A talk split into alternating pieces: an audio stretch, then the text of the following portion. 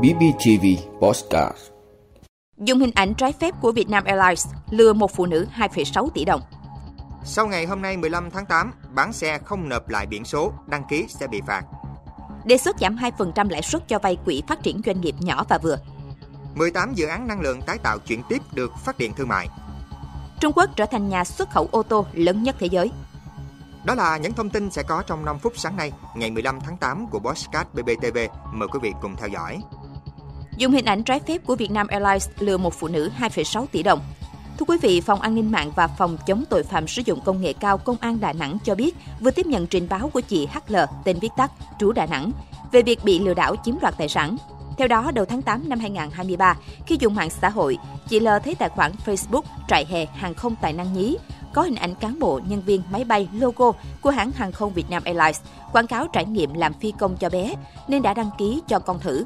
Sau khi đăng ký, chị L lập tức được liên hệ và hướng dẫn tại ứng dụng Telegram để đồng hành cùng con tham gia chương trình. Tiếp đó, đối tượng lừa đảo giao cho chị L các nhiệm vụ đơn giản như chụp truy cập các đường link trang web, YouTube chính thức của Vietnam Airlines và chụp ảnh màn hình gửi vào nhóm. Hoàn thành các công việc trên, tài khoản của chị L liền nhận được 50.000 đồng. Tiếp đó, kẻ lừa đảo yêu cầu chị L nộp tiền để mua vé máy bay, rồi được hoàn tiền và kèm theo hoa hồng từ 10% đến 15%. Đến khi chị L nộp số tiền hơn 2,6 tỷ đồng, thì đối tượng lừa đảo lấy lý do là chị chậm hoàn thành nhiệm vụ, bị trừ điểm tín nhiệm.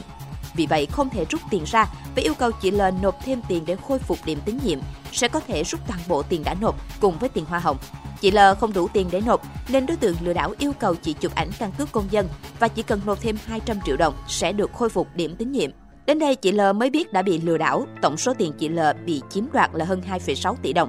Theo công an, gần đây trên Facebook xuất hiện nhiều tài khoản giả mạo với tên gọi như Trại hè hàng không tài năng nhí Vietnam Airlines, cung bé trải nghiệm 2023, Trại hè Việt Nam Airlines 2, sử dụng trái phép hình ảnh của hãng hàng không Việt Nam Airlines nhằm mục đích lừa đảo chiếm đoạt tài sản.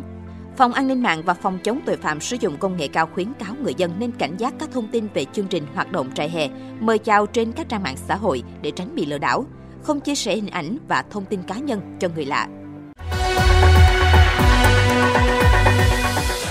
Sau ngày hôm nay 15 tháng 8, bán xe không nộp lại biển số đăng ký sẽ bị phạt. Thưa quý vị, thông tư 24 của Bộ Công an có hiệu lực từ ngày hôm nay 15 tháng 8, quy định biển số ô tô, xe máy được cấp và quản lý theo mã định danh của chủ xe, còn gọi là biển số định danh. Khi chuyển quyền sở hữu xe, chủ xe phải giữ lại giấy chứng nhận đăng ký xe, biển số xe và nộp lại cho cơ quan đăng ký xe để làm thủ tục thu hồi. Trong thời hạn 30 ngày kể từ ngày làm giấy tờ chuyển quyền sở hữu xe, chủ xe phải làm thủ tục thu hồi. Trường hợp quá thời hạn trên mà chủ xe không làm thủ tục thu hồi hoặc giao giấy chứng nhận đăng ký xe, biển số xe cho tổ chức cá nhân nhận chuyển quyền sở hữu xe làm thủ tục thu hồi thì sẽ bị xử phạt và phải chịu trách nhiệm trước pháp luật về các hành vi vi phạm liên quan đến xe đó. Mức xử phạt sẽ được áp dụng theo quy định của Nghị định số 100 năm 2019 của Chính phủ.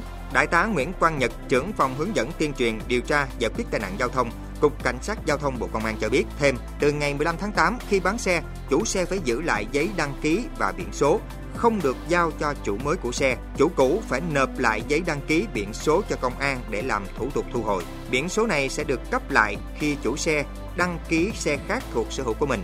Biển số được lưu giữ lại cho chủ xe trong 5 năm kể từ ngày thu hồi. Quá thời hạn trên sẽ thu hồi biển số đó để đưa vào kho số thực hiện đăng ký cho xe khác. Người dân cũng không bị hạn chế số lượng biển số định danh. Như vậy, với xe không chính chủ đã đăng ký biển 5 số thì biển đó mặc định là biển số định danh của người đang đứng tên trên giấy đăng ký xe chứ không phải người đang sử dụng.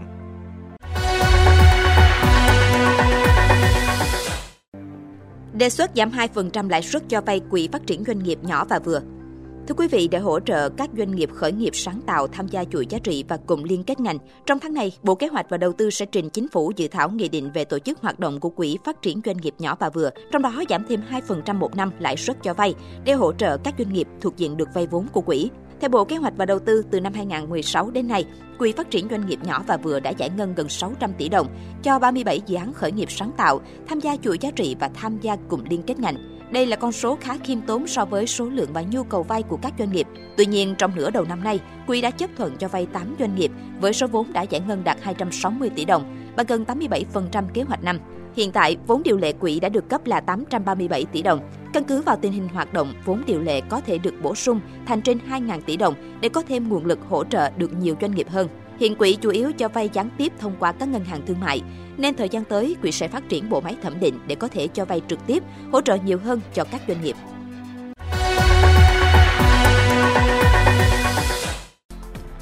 18 dự án năng lượng tái tạo chuyển tiếp được phát điện thương mại.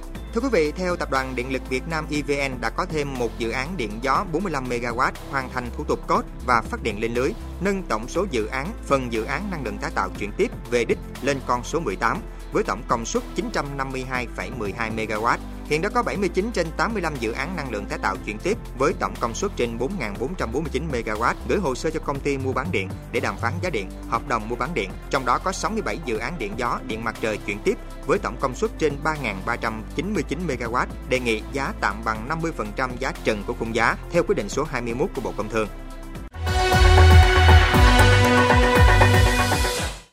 Quốc trở thành nhà xuất khẩu ô tô lớn nhất thế giới.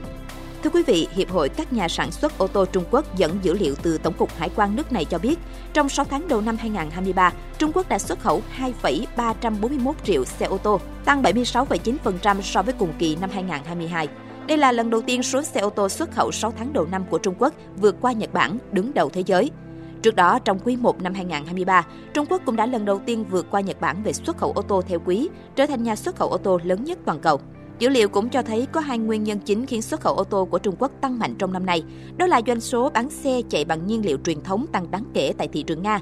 Bên cạnh đó, xe năng lượng mới xuất khẩu ngày càng nhiều sang thị trường châu Âu và Đông Nam Á. Kể từ sau khi xảy ra xung đột giữa Nga và Ukraine, nhiều hãng xe có vốn đầu tư nước ngoài đã tuyên bố rút khỏi thị trường Nga. Các công ty ô tô Trung Quốc đã ngay lập tức lấp vào khoảng trống này trên thị trường ô tô Nga. Trong 6 tháng đầu năm nay, Trung Quốc đã xuất khẩu 800.000 chiếc xe năng lượng mới, tăng 105% so cùng kỳ, chiếm 34% tổng lượng xe xuất khẩu. Trước đó, Trung Quốc đã lần lượt vượt Hàn Quốc và Đức, trở thành nước xuất khẩu ô tô lớn thứ ba và thứ hai thế giới vào năm 2021 và 2022.